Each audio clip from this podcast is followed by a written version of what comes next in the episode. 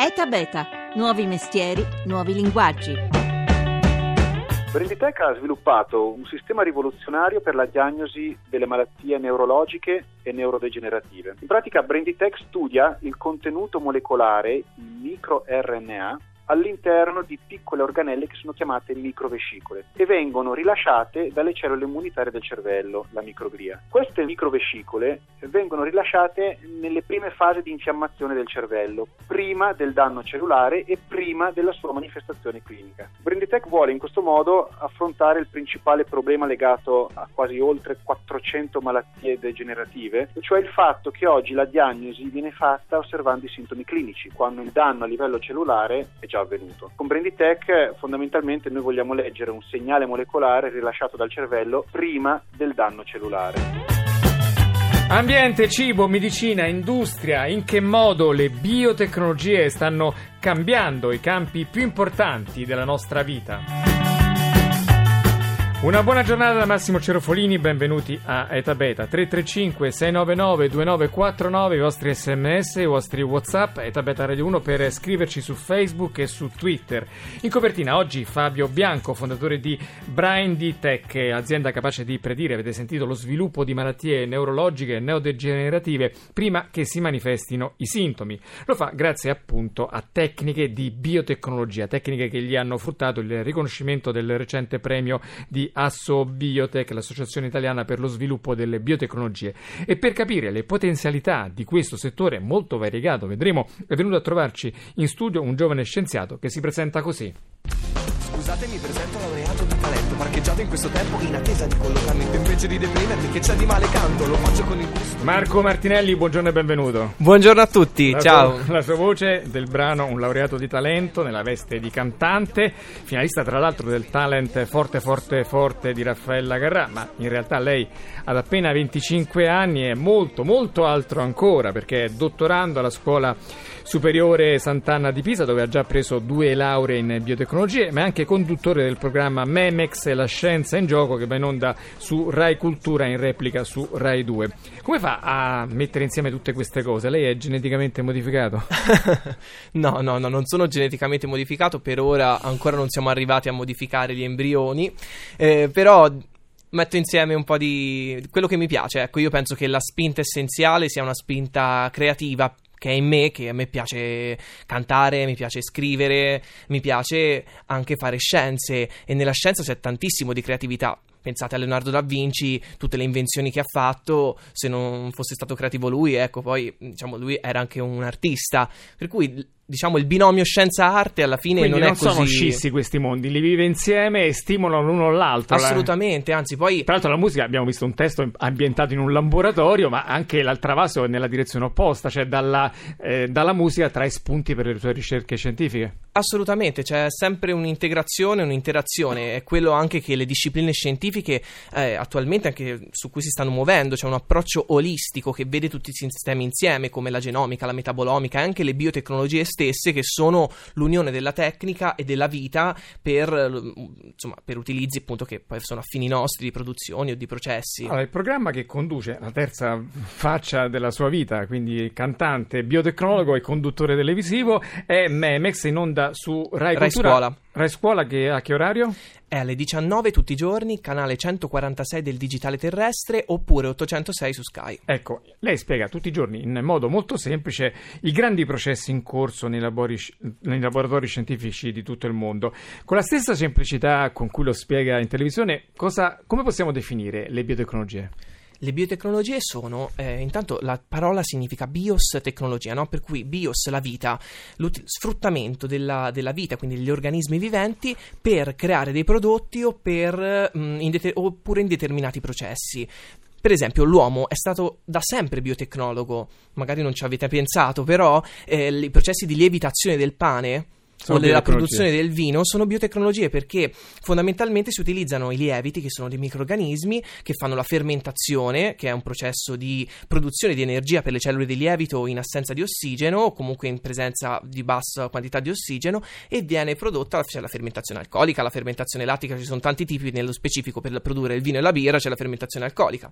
Nella panificazione la fermentazione permette la, la lievitazione del pane che appunto lievita perché si crea CO2 che è anidride carbonica e che lo fa Ecco, gonfiare e diciamo che voi utilizzate questi meccanismi della vita non solo per produrre birra e produrre latte e formaggi, anche lo stesso processo, ma anche per risolvere grandi problemi dell'umanità. E uno di questi è la salute, quindi la medicina è- fa a largo uso di queste tecnologie. Però prima di parlare di medicina, una piccola parentesi su cosa sta avvenendo a livello proprio di economia, perché negli Stati Uniti i grandi investimenti si stanno spostando dalle aziende del digitale verso le aziende della biotecnologia. Qualcuno parla anche addirittura di grande bolla che è pronta a esplodere. a esplodere. In Italia ci sono 500 aziende che si occupano di questo settore in modo molto disordinato e frammentario e 9.000 addetti. Ma a che punto è in Italia questa economia delle scienze della vita?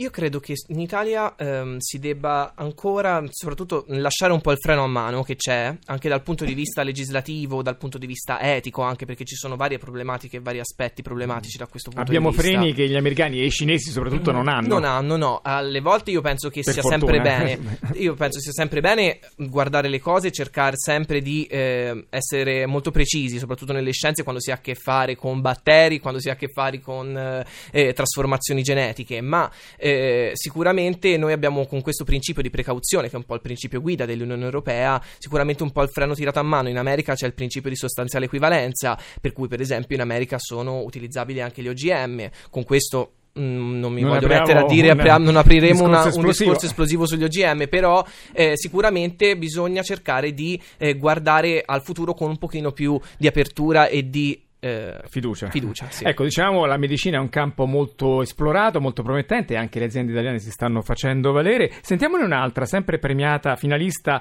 al forum Bio in Italy di Asso Biotech. È quella fondata da eh, Ettore Rizzo, fo- si chiama N-Genome, è una startup che integra la bioinformatica, l'intelligenza artificiale e tanto altro ancora per sviluppare un software capace di individuare le mutazioni delle cellule cancerogene più rare. Ma sentiamolo dalla voce di Rizzo.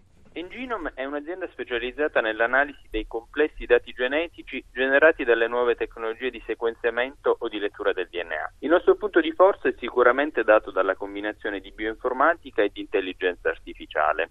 Grazie a queste tecnologie abbiamo infatti sviluppato un software in grado di individuare con un'accuratezza maggiore del 99% le mutazioni genetiche che caratterizzano i diversi tumori. E proprio l'identificazione delle mutazioni genetiche ha un ruolo sempre più importante in oncologia, in quanto può ad esempio indicare al medico la scelta terapeutica più efficace per uno specifico paziente. A differenza del passato, infatti, le terapie antitumorali si basano sempre più sul profilo genetico del tumore, diventando più precise e quindi più efficaci. La missione di Engenome consiste proprio nell'accelerare questa medicina di precisione, fornendo ai laboratori di analisi molecolare la migliore tecnologia software per l'analisi accurata e veloce dei dati di sequenziamento del DNA.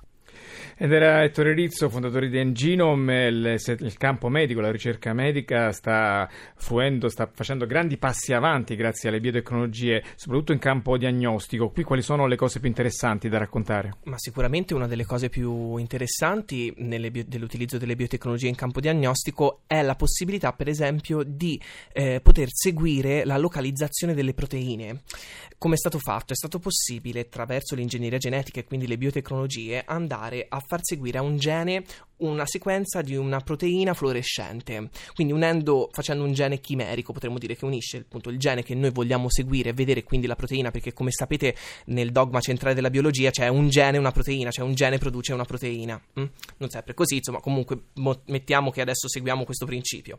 Quindi attaccando quest'altra sequenza, che è una sequenza per esempio della GFP, che è la Green Fluorescent Protein, è possibile andare a produrre una proteina che è fluorescente, quindi noi possiamo vedere dove sta nella cellula, quindi se sta nel citoplasma all'interno quindi della cellula, se sta dentro un organello come un mitocondrio, oppure se sta sulla membrana cellulare, o ancora possiamo vedere in che tessuto si accumula. E quindi questo ci permette di screenare andare a vedere a livello diagnostico dove magari un certo marcatore tumorale è presente e quanto anche abbondante. Diciamo che la diagnostica è in fase molto avanzata, la terapia genica è sui primi passi, però anche questi molto promettenti. Come funziona la terapia genica? Assolutamente, la terapia genica è l'utilizzo di una sequenza di DNA che and- eh, viene inserito all'interno, generalmente vengono utilizzati dei retrovirus, l'antivirus, adenovirus, che eh, vanno a inserire il DNA sano al posto del DNA malato. Come cavalli di Troia, entrano nella cellula, entrano nella cellula occupano, fanno quello che fanno normalmente quando sono cattivi, vengono immunizzati e esatto. aggiustano un po' le cose. Esattamente, aggiustano le cose. Questo è una cosa spettacolare perché è possibile in questo modo targetizzare cellule tumorali, quindi andarle ad aggredire, oppure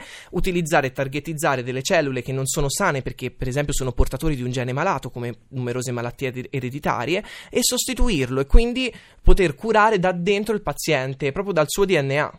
E vediamo un'altra di queste start-up che si dedicano all'innovazione, alla cura delle malattie grazie alle biotecnologie, quella di Paolo Spada, anche lui finalista al premio di Asso Biotech e ha fondato Evar Planning, azienda che ha sviluppato il primo sistema computerizzato per la configurazione dell'impianto protesico negli aneurismi dell'aorta. Sentiamo. Everplanning è un sistema computerizzato che aiuta i chirurghi vascolari a scegliere la protesi migliore per il trattamento dell'aneurisma dell'aorta. L'aneurisma è una malattia comune che colpisce circa il 5% degli uomini sopra i 65 anni di età. In questi casi l'aorta, che è la nostra arteria principale, si dilata e se non viene riparata per tempo può arrivare a rompersi. La nostra idea nasce proprio da un un gruppo di chirurghi vascolari e consente al computer di identificare molto rapidamente la protesi giusta per ogni paziente sulla base dell'attacco. Il sistema è già in uso, sono più di 1300 i chirurghi vascolari che lo utilizzano in tutto il mondo e promette di migliorare i risultati di questa chirurgia tuttora aggravati da elevate percentuali di complicanze.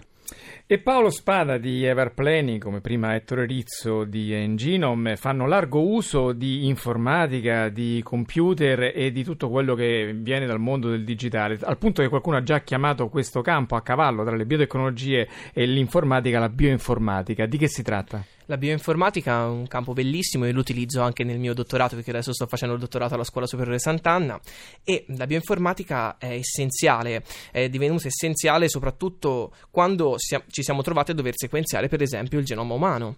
Il genoma umano è stato suddiviso in tante piccole parti e poi sono state sequenziate. Tutte queste sequenze sono state allineate attraverso dei programmi di bioinformatica che attraverso particolari algoritmi sono riusciti a rimettere insieme tutte le sequenze e quindi a creare un unico genoma che appunto è il nostro. Quindi ha le sue competenze di conduttore, di cantante, di biotecnologo, adesso ci mette pure quelle di informatico. Oddio, non sono un bioinformatico un po' scarso, devo dire la verità, perché è molto difficile la bioinformatica, però ho dei colleghi lì all'Università di Pisa, alla Scuola Sant'Anna, che sono molto bravi, che mi aiutano perché insomma nei dottorati... Comunque, questo dimostra che la scienza è eclettica e quindi ha bisogno di tutte le competenze nei campi più disparati. E poi per... come dico sempre, come nella chimica c'è il legame covalente in cui due elementi chimici condividono un elettrone la scienza è condivisione, tutto quello che ci circonda è condivisione e bisogna aiutarci per fare delle belle riscoperte scientifiche. Dicevamo la bandiera italiana che identifica i vari campi delle biotecnologie, abbiamo visto il rosso con la medicina, poi ci sono le biotecnologie bianche, quelle dedicate all'industria. Qui qualche esempio di uso della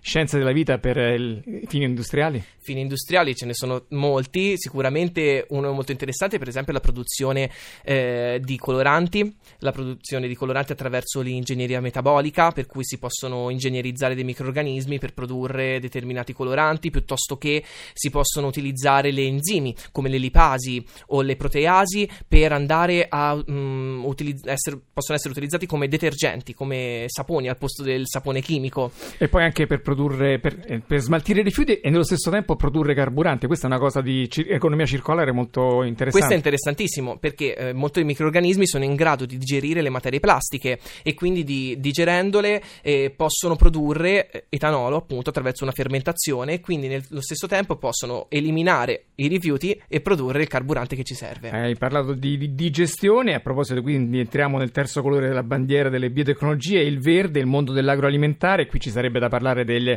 degli OGM, lasciamoli un po' da parte, parliamo dei cisgenici che sono gli OGM non OGM, di che si tratta? Assolutamente, questa è la frontiera eh, proprio recente, la scoperta della tecnologia CRISPR-Cas9 che eh, praticamente va a modificare selettivamente il DNA attraverso delle proteine che vengono chiamate proteine argonaute, che sono un nome molto, o, o potremmo dire che deriva dall'antica Grecia, eh, e praticamente selettivamente possono creare delle mutazioni oppure riparare delle mutazioni e quindi creare degli, degli OGM, potremmo dire, senza però inserire sequenze esogene, ossia sequenze che derivano da altri organismi, da altre specie, oppure sequenze di promotori virali o resistenze agli antibiotici.